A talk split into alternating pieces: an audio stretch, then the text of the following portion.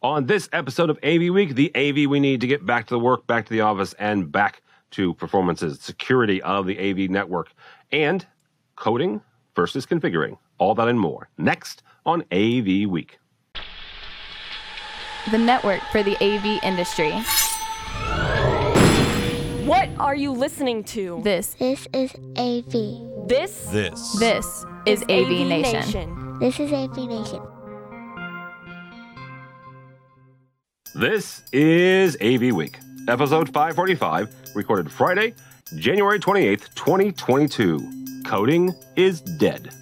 Support for AV Nation is brought to you by Sennheiser. For over 75 years, Sennheiser has been a leader in pro audio and is now offering a wide variety of touchless and traditional audio solutions for both corporate and educational campus wide audio. This is AV Week, your weekly wrap up of audiovisual news and information. My name is Tim Albright. I am your host. With us to discuss the news and information we have got this week, first and foremost, Charmaine Torella. I can't roll my R's, but she can. She's from Barracks. How are you, ma'am? Hello, sir. I'm from Barracks and it's Torreira. Thank you. Appreciate that. Uh, Erin Mayer Moran, we'll talk about her in a second, but she's here from Johns Hopkins. Uh, she's not a doctor, but she's smart enough to be one. Uh, how are you, ma'am? Doing good, doing good. Glad to be here, Tim. Thank you, ma'am. Uh, and Mr. Jared Hellman uh, from Hellman AV from Saskatchewan. Um, Saskatchewan is the birthplace of most of the best hockey players in the world. How are you, sir? I'm doing very well, thank you. Awesome. Uh, we're recording this on Friday, the 28th. Um, if my team is listening to this, technically I took the day off, which is why I'm wearing a Blues jersey. Um, if you're watching the video, if you're not watching the video, I'm wearing a tuxedo and you don't know. Um, but uh, uh, we are still in the midst of the AV Nation Reader Choi- Readers Choice Awards. Um, by the time you're listening to this on Monday, you still have technically a couple of days to, to finish out here, uh, or at least one day, one day, one day to finish out because Monday is the 31st.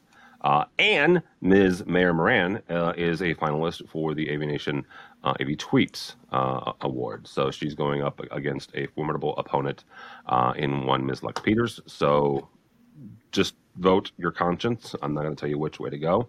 Um, this her being on today has nothing to do with that. We talked about this a month ago, so there you go. Um, all right. Uh, First story actually comes to us from an old friend of ours. Uh, Mr. Steve Greenblatt writes for our friends over AV Network, uh, talking about the quote unquote no coding solutions within the AV industry. Interesting the fact that Mr. Greenblatt wrote this uh, because Steve works uh, or owns a uh, an independent programming house. But Steve goes into um, a, talking about the and the reason that it's in quotes is the the no coding, uh, according to Steve, can be a misleading term, uh, quote unquote, providing a false sense of security that anyone can create an application regardless, regardless of their understanding or skill level. No coding does not equate to no knowledge, no understanding, or no effort. The need to conceptualize and define a pr- blueprint for what is being developed is still a requirement, and understanding the logic and thought process of programming is still a prerequisite to maximize the effectiveness of no coding solutions. Charmaine, I'm going to take a left turn on this, and I'll probably get a call from Steve on Monday, which is fine. Um, I, I understand his premise. I understand the the the the right the piece that he wrote here. He's right. You you do need the logic. You do need the the process. However, are we getting to a point where where coding is kind of dead in the industry? And when I say coding, understand what I'm. I I was never a coder, right? Control is still my favorite part of the AV industry. I love it to death. I love what Control Concepts and Steve and the guys and gals do there. But I'm talking about sitting down and writing lines of code in the industry. Is are, are we past that? We're going, it's shifting. That's the best Okay. answer to give it to you. So it's not like it's going away, but it's shifting from that type of coding where you're doing, uh, like you said, sitting down and writing lines and lines, and every time you add something, another set of lines and making sure it's correct. It's shifting away from that because the industry is shifting away from those types of integrations where you it requires that type of coding. But there is a level of coding that's being factored in with the soft solutions that are coming in, but it's not the same coding that AV is used to. right? Mm. It's not the same coding with the Crestron, the AMXs. It's different now, which is asking for a different type of skill set that you have to still understand the previous, but now you have to factor in the other things like JSON and HTML. That has to be now factored. That's never been really factored in before, but we really have to get hip to it. So it's not going to go away, but it is shifting into something else. Um, and it still will be around for some complex rooms and systems, but there's going to be more volume in the area that it's shifting towards. I hope that makes sense. I see Erin's like, yep, yep. Well, yeah, Erin, Erin, jump in here because as as a, a tech manager and somebody who manages, you know, several uh, hundreds of rooms uh, on, on, a university, this is an area that you guys kind of pay attention to on both sides. Not only do you pay a lot of times either independent programmers or you know through through the integrators, um, but a lot of, of, of your fellow HETMA members um, will also um, have on you know on site integrators, in house integrators, but also in house programmers. So are we? Yeah. So are we? Are, are you? Are we there yet? Um, I appreciate that a lot of um, these systems are becoming more configurable versus programming or you know full on programming but um, as a, a, control system programmer myself it's it's not going anywhere um, but charmaine's right it's it's a shift they're moving away uh, a bit from the dedicated uh, languages that were used previously, and now they're moving more towards the same sort of languages that are used on web pages and in other IT applications. So it's going to be, I feel like, a bit more uh, universal and usable uh, for other applications and um, become more robust in allowing certain um, like database polls and things like that for much more complicated system designs.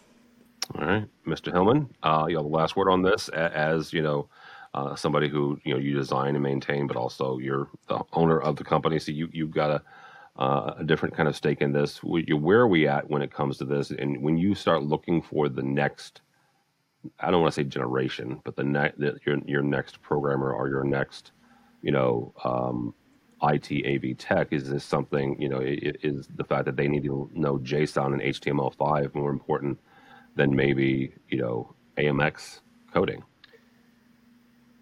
So I'll, I'll try to, I'll try to speak within my, my knowledge framework, which is hard as an owner and a sales person, because usually we talk out of that bubble, uh, maybe more than we should. So I'll try to contain myself here, but I think Erin hit the the nail on the head with saying configurable.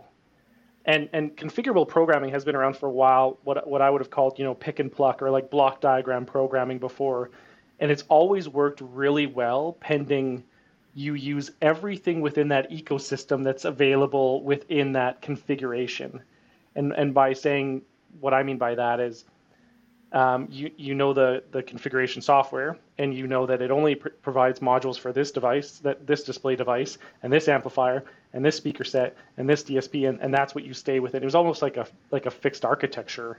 So as long as you stay within that ecosystem, configurable programming works really well. I, I don't think advanced programming, as I would see it, is going anywhere because there's just not enough um, synergy yet across protocol and or not not protocol wouldn't be the right word, but a, a, across the industry. So when you get into a boardroom, um, let's take Crestron for example, or Extron has a, has a good example as well.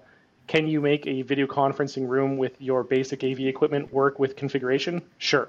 But now tie in the HVAC and the lights and the shades to which you have no idea what the brand is or what language it needs to communicate in and that's where you have to open up to that advanced programming. So I don't think it's going anywhere, but I, I do really like how Steve's article says it's misleading because I see users see that and they go, well, if I can program this myself, well then Heather at the front desk, she could program this, couldn't she? Like, couldn't I have her do it? Or Ted on our IT team, I mean, he's a network guy. He should be able to do this. And so I, I do agree it is misleading, but I, I don't think it's going anywhere. Why why why do you got to hate on Heather at the front desk? I mean, seriously, that was that was just. Well, and she's the lifesaver too, to be honest. I, I thought I thought Canadians were nice. I'm just saying. I mean, you know, that was just.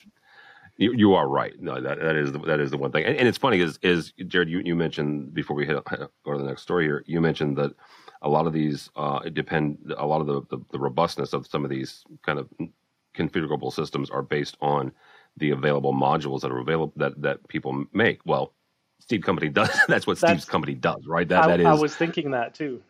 Yeah, yeah, absolutely. Uh, all right, uh, next story.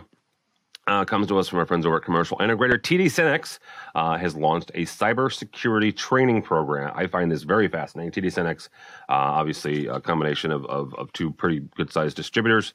Um, one of the things that distributors have done over the last 10 years um, to kind of an added benefit or a, a, benefit to their clients, which is you know folks like Charmaine and and, and Jared primarily, uh, is providing you know um, engineering services, design services, programming services, um, but also uh, some of these these added edu- education and. Um, one thing that they're doing is they're they're kind of boning up and, and helping their dealers and their customers increase their cyber cybersecurity skills. According to the, the, the article here, quote unquote, um, this aims to reduce the cybersecurity skills gap through its placement and upskill initiatives that is designed to place candidate uh, place candidates by providing sources and technical skills needed to succeed and grow in cybersecurity. Uh, Erin, I'm going to start with you on this, um, mainly because you are live and breathe in one of the most um, security needed uh, environments, and that is not only does she work for a university, so you've got the the, the student side of uh, of secure um, and securing that information, but Johns Hopkins, if you've never heard of it, also happens to be a hospital. So we've got the healthcare side of this. Erin, when you look at and you have conversations with integrators and you have conversations with you know your your your connections there, how important is how important is, is their companies and, and, their technicians and their network folks having either certifications or at least working knowledge of security? How important is that before they come on on campus and start messing with your network? Um, it's extremely important. Uh, for the most part, I mean, we're we're lucky that as a large institute, we have a whole departments that are available and you know this is their their specialty and what they focus on and keep, kind of guide us to where we need to be. I i think smaller um, businesses and schools may not be as fortunate but it is you know it is so important that you know, anybody who is planning on putting anything on our network they're aware of what the implications could be and we make sure that um, you know our AV vendors that we play kind of the middleman between us and networking to make sure that all the steps that are you know need to be followed to even get something connected in and get an IP address and everything. But we, as in higher ed, we recognize that you know it's such an important thing that everybody be educated about that uh, for our HETMA con- uh, conference coming up this is the topic of one of our sessions and we thought it was important that you know we talk about it as in you know as a part of the industry. Real, real quickly about about well, well, well i want to promote that in, in a second but when you guys start looking at that session like who who do you have talking and and and you know are, is there a checklist? Is there a hey you've got these certs or hey you've got these people. Like like what is it that you're how are you fleshing out the the dealers and the integrators and the partners there you know before you start giving them you know designs or or, or uh, requests for proposals or anything like that? Yeah it's it's basically um, you know, we look to see what where you know where they're at certification wise, and there are some uh, checklists that you know we want to make sure we we see or even the um, if things are not a piece of equipment that we have vetted previously, we need to make sure that we know all the specifications of it to make sure that we're not putting something that could be vulnerable on our mm. system. Yeah. Jared, I, I kind of asked you, you know, the, the the programming question when you when you hire your next programmer. The same thing here, right? When when you start looking at uh, the security of not only your your business's network, but also the, the systems you're putting in place. You, what what is it that you guys can do as as an integrator to make sure that your folks have the latest greatest knowledge base, but also you know um, are kept up to date on the latest vulnerabilities? I think I think a working knowledge is is probably the, the, the base requirement for any AV integrator now. And I, I, I don't know that becoming a cybersecurity expert as an AV integrator is really required or needed or a smart move because I think if you've make that if, if, if, if you've made that move to becoming a cybersecurity expert, you're more likely starting on the IT side and perhaps incorporating AV into your uh, IT company rather than being an AV integrator incorporating IT into mm. your um, into your firm. But I think a working knowledge, like like Erin said, so that you know the AV pro can sit at a table with the IT department or the IT expert and have an understanding of what what's being discussed. And like like she mentioned you know if if you're putting devices on on the network you can identify where there may be some risk and, and kind of communicate that. But so I, I was just i had read the article again just while you guys were talking because i wanted to see and i like that they're saying it's just to reduce the cybersecurity skills gap. So i, I don't think they are saying you're going to leave as a certified cybersecurity expert, but it's to fill that gap, and I think that's I think that's great. Well, and, and let's be clear, there, there are several levels. I was I was having yes. uh, coffee this morning with a buddy of mine, um, who there's a, a, a gentleman that he's a part of a kind of a mind mind meld group, or a, I don't know, it was mind anyhow. He has coffee with a bunch of business people uh, once a week, and there's a gentleman there who uh, he works for a financial institution here in St. Louis and he is getting ready to get the highest level cybersecurity. Now, what we're talking about here is this is like the Cisco version of the CCNP on steroids, right? So that, that that's what this. So we're not we're not saying TD SYNNEX is, is offering that. I'm not saying that that's what folks need, right? So if you're if you're like the highest level, yeah, you can you know you can play Tetris on the government computer and nobody will will scream at you, but um, but at least having that knowledge. Charmaine, I'm going to throw a curveball at you. Just first of all, you can handle it, but uh, we've been talking about this and the fact that that you know AV is IT and IT is A, you know AV is IT, and we've had that conversation on AV in the AM, on this show, and other places. You know, God love Frank Padikkala. He he's he's carried that banner well. Is is it time to at least start looking at a, CTS version of this, right? I'm not saying security, security, cybersecurity, but at least networking, where we say, you know what, there are skill gaps. There are things that the industry is not necessarily preparing technicians for, or we're expecting them to kind of go outside um, CCNA, right, or you know BICSI or other types of certification. Is it time that, that we kind of bring some of these networking skills and start home, you know, baking them into our existing uh, class classes and, and training schedules? Uh, yes. Yes, God, yes, thank you, amen. Um, yes, it is time to start doing that. But what it's also time to start doing, so yes, do we need to know more about this side of the tech business of cybersecurity and network? Absolutely. The products and solutions, we went to, you know, talked about no coding solutions.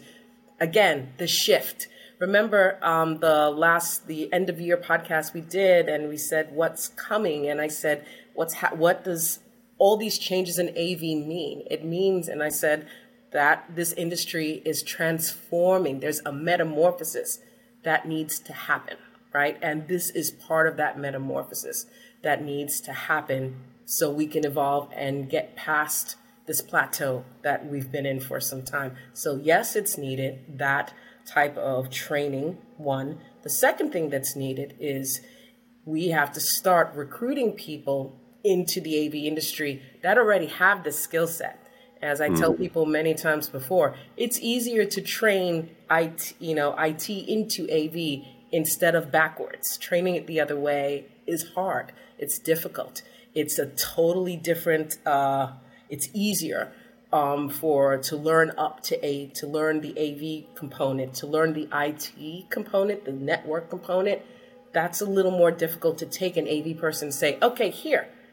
it's it's not that easy. So we have to start this metamorphosis and really, you know, dive into it. And yes, have more of those trainings that talk to that network and cybersecurity and understanding, but also have the resources, recruit them in our industry that can help augment and complement what we're doing to help make that shift and that, you know, transformation much easier for a lot of these companies because it is not easy it is mm-hmm. hard. I've seen companies say that, yeah, we're doing it, and it, it is it's hurt them in a lot of ways. So yes, is the overall and answer. You you y'all should listen to her because that is where she came. She she started in, in IT and, and and telecom, right? And and Charmaine has successfully made that transition, so she knows what she's talking about uh, coming this way. So, uh, and I am I've I failed the CCNA at least twice. I think I stopped taking it about five years ago. So, um, anyhow it's a whole other story. I also, I also failed the CTSD, but that's a that's a different conversation. Um, I tried taking it during InfoComm one year, and it was a late night, and my test was like at eight o'clock in the morning. And I have, yeah, I'm not going to comment on that. Uh, last story here comes to us. Uh, Joe Way was not involved in that one, but someone else uh, was who will who will remain name, um, nameless because I don't want to drag uh, him into it. Sennheiser, actually, this one comes to us from our, our website, avnation.tv. Sennheiser's digital 6000 wireless microphone system helps Cirque du Soleil come back to work after an unfortunate hiatus. I'll give you two guesses what the hiatus was from, uh, and it wasn't because they were on vacation. Uh, it was COVID, obviously.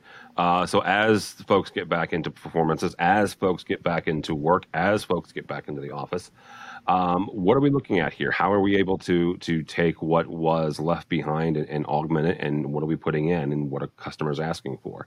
Uh, Jared, we'll start with you on this. You know, when you look at getting back to work, you know, what are what are some of the challenges uh, of of getting those designs done and, and getting them installed in a timely manner to, to make sure that, that your customers are ready to go back to the office?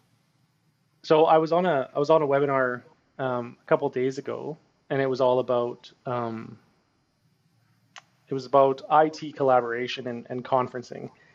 And one of the topics they brought up was really interesting to me was that as everyone returns to come back to the or prepares to come back to the office, um, and they have these plans that everyone is going to be working on Zoom or Teams and and and whatnot. And they're going to have all these rooms now powering Zoom or Teams and video conferencing, and everyone at their desk is going to be able to conference. And what they're probably going to be in for a surprise is actually the, the bandwidth of the current network that they have, and how well it can actually support bringing back, you know, 80% of their office because the the video portion isn't going away. People aren't going to come back to the office and and you know, um, companies take a hit in their video conferencing platforms. It's just it's not going to happen. So the one thing I would say companies should be prepared for is to really think about when they start opening their office back up, how are they how are they preparing everyone to come back and, and manage all of that increased demand on on their network because it's it's gonna you know we're we're back in the office and we conference between offices you know just because you're working on something you want to screen share you just give them a quick call and so that's that's demand, right? The the second part is um, if you don't know what you're doing when you get back to the office or when you open it up, you need to figure it out really fast, and then you need to order all that stuff because all that equipment that you want that's going to make your return to the office easier and more successful is probably four to six months away in some instances. And so I'll I'll leave it to you guys which direction you want to go on uh, on the topic, but those are two big things I would say. Get your product on order and figure out your bandwidth.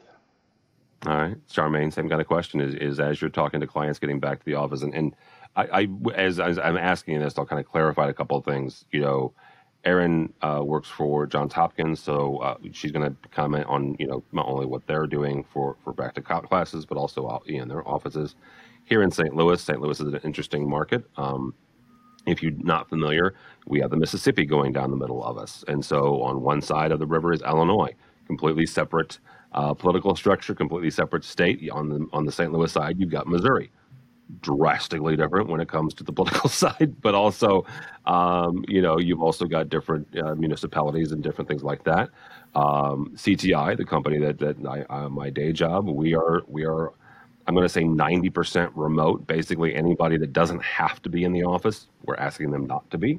Uh, meaning that the techs and our rack builders they're physically in, in the warehouse, but anybody else you're you're you're encouraged to work from home.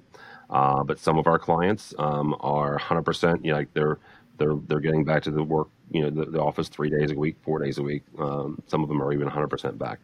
Uh, so, Charmaine, as as you're looking at this and talking to your clients, what are some of those challenges of, of getting, you know, as Jared said, getting gear four, six, eight, 12 weeks, sometimes longer than that? And how do you communicate that? What a question! Another curveball for me. So, the the first thing is, um, and I'm in New York City, right? So different beast entirely. Um, yeah. So with New York City clients and Northeast, because I don't just do New York City, most of the Northeast are clientele and some of California for me. So getting back into the office, the hard part is your equipment's been sitting in sleep mode practically, right, for about a year and a half. Where in that time, manufacturers and some updates and firmware has already floated out. Um, those devices probably don't have the latest or the version that's needed, and you have to double check that. So that's problem number one that you know I'm talking to my clients about in setting their expectations just because you didn't use the system doesn't mean you can just come back in, turn it on, and it's ready to go. It doesn't work that way. You have to think about okay, does this have the right firmware upgrade? And if not, we need to get this on. We need to do a preventative uh, maintenance visit or system diagnostic check because there's there's something in, ha- in a year and a half we might have to add some things to this device and update firmware. That's number one. Set expectation. It is not, you can't just turn something, it's anything, any device in your home. You just can't turn it off, especially if you have a smart device and think, oh yeah, I'll turn it back on in two years. And it'll work as it did before. That never happens. So, same thing with your AV system. So, you have to prepare for that. Clients are doing a good job here in the Northeast are preparing for that. They've been listening to me all last year, probably got tired of listening to me, but that was the key keep talking, and they have done it. So now they're in a better place. Um, the other thing is, yes, they want to exercise some flexibility, which makes that Sennheiser solution really interesting because that's exactly what it's doing. So they want uh, more devices that are a little more plug and play, and now they're in a state of reevaluation. So a lot of the clients are in that reevaluating state, and I'm pushing them there because, okay, we know there might be a slight reopening. We don't know to what percent. Some clients say 20, 30, 40, 50 in the first quarter, maybe less. And then depending on what other variant uh, comes out of the, you know, woodworks, it might, I no know, I know. No more variants. No more variants. Um, but and just, you know, just in case our um, clients are definitely protective of, you know, they have to protect, you know, their opportunity to earn and get back to business um, and really try to push towards that way. So, reevaluating what's in their space. A lot of clients are doing that right now. And with that reevaluation, they're looking at the kind of equipment like the solution that Sennheiser came up with to get Cirque du Soleil back into operation because you know again you're shipping equipment here and then you you have to re you know set it up all over again. And the way logistics is not just getting equipment but the way logistics is logistics is a problem still right? It's to take a lot more time. So um, that's you know basically where the clients are. That's what we have to keep doing with the clients. It's we're in a state of re-evaluating you know having that hybrid solution in play just in case. And I'm pretty sure, and I'm tossing the ball again to Erin for higher ed and healthcare, especially because I have a few of those clients. I mean, I can't even speak on that. So I guess that's something Erin absolutely can go in deep and talk about. Yeah, yeah, no. Um, and I, you know, and I was going to say that when uh, uh, when I took a look at the Sennheiser article, the part that really uh, jumped out at me was basically the last part when it was about uh, support, support. Uh, because that is the part that we really um, you know have to deal with the most we made adjustments to classrooms to allow for all the different scenarios that they kept coming up with um, and that's all fine and good but it's the supporting of it all that uh, was really what we needed to work on the most. But you were absolutely when you talked, Charmaine, when you talked about um, updating equipment and uh, being, you know, being firmware revisions behind. Uh, that was something that we really had to take some time to, you know, get back up to speed with because, you know, the classroom sat there unused for um, you know, not as long as um, some schools, but it was long enough that you know when we came back in, so many things just weren't quite right and needed kind of a little bit of a, a re- reboot, refresh, update that firmware, and you know got everything up and running. But it really, we would have been nowhere uh, these last two semesters if it wasn't for the um, support staff uh, between our students, all right, and our um, our you know the regular staff members to keep all of this stuff running and keep the instructors moving along and teaching their classes. Are we not going to talk about Ice Ice Baby being I know, Erin's that's ringtone? exactly what that was. Yeah. Yeah. And I always have my phone muted. I don't know why it was not. that that is that is that may have been my favorite thing that has happened in 10 years um, um, mine is the is the is the harry potter theme so i'll, I'll go ahead and punk myself out there too. Um, uh, so really quickly as as we wrap up here i'm just going to ask this general question. Either to charmaine and jared or to Erin there have been manufacturers who have punted and pushed their delivery dates because it's one thing and it's another, it's another, and and and for the vast majority of them, God love them, they're they are doing what I, in my opinion, this is my opinion, this is not anybody else's opinion, this is Tim Albright's. They're at least doing what I would say is is the right thing by their dealers and their their clients by saying if you get your order in first, you're going to get your product first, right? They're they're being very careful about getting sold out of stuff, right? Because we all know the big two, three, four, five companies could probably come in and write a check and buy all of the I don't know Samsung displays in the world, right? Um, but they're not they're not being allowed to do that. However, sometimes those delivery dates are getting pushed farther than what maybe they thought they were originally. Either for the two integrators on this or you, Erin, um, how are we getting that information? How are we communicating that? And is it staying consistent? I guess is the best way to put that.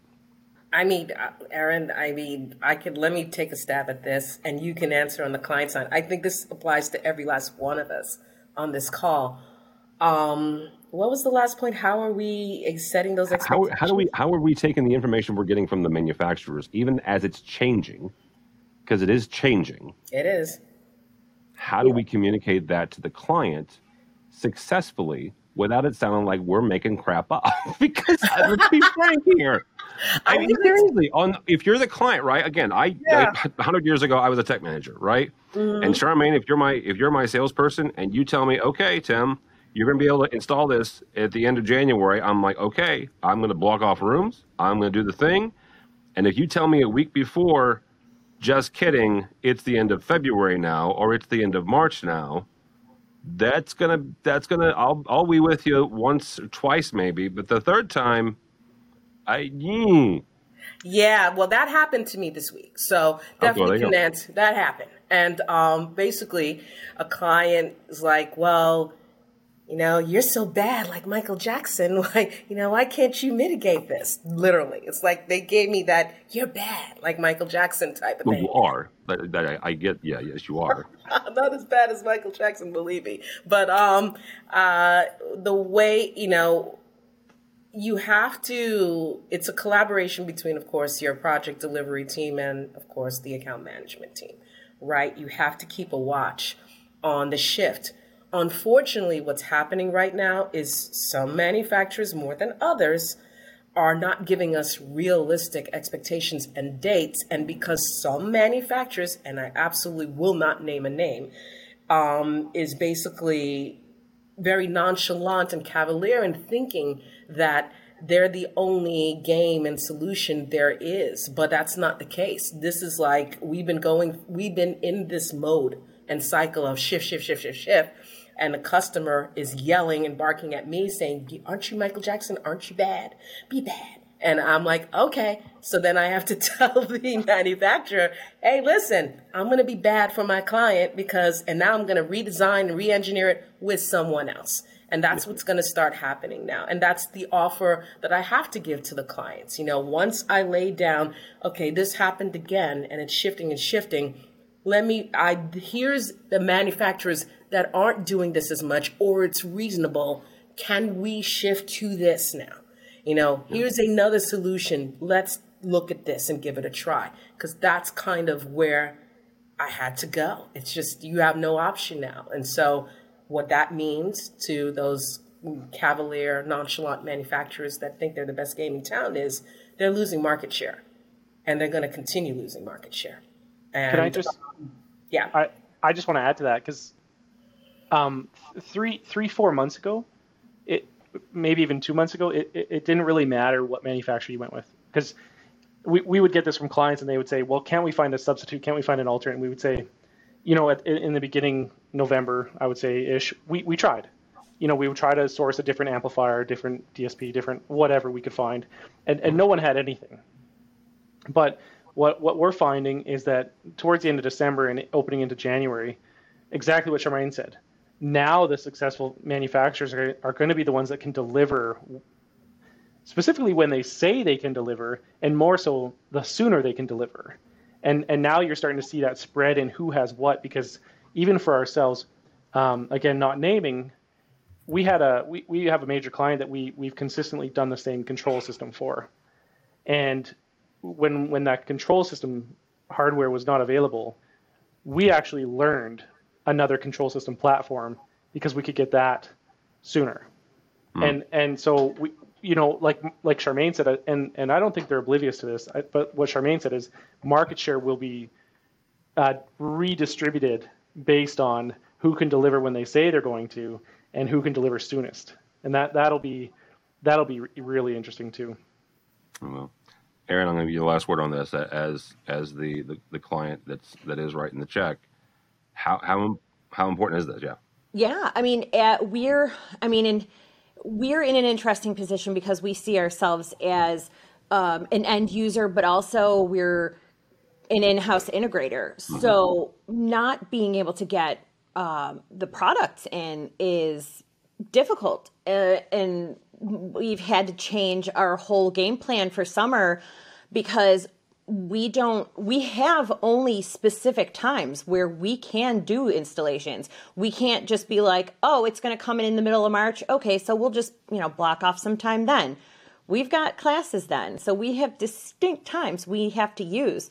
So to get around the fact that we don't know if equipment is going to land for the summer window we're taking um, so we're we're shifting some of our um, our refresh cycle rooms. We're going to put them off a semester or potentially two.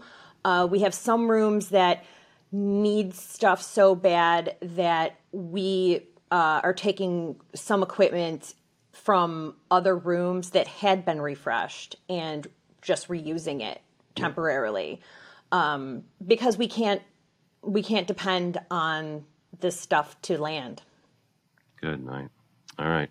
Uh, I, I, do hope, and I will be sending this uh, episode around to some manufacturer friends of mine because there's some things that you can't do. I get it. Don't misunderstand what I'm saying. But honesty, um, you know, uh, transparency is incredibly important. And yes, there is going to be some unfortunate distribution, redistribution of market share that are outside of your control. It's how we re- rebound and how we come out of this. I think is going to be the, the big. And Tim, I'm sending you a Forbes article that says no more excuses because of COVID, and I'm sharing that with you so you could share that with them too, Okay. because that's what customers are saying. And The other- sure have it.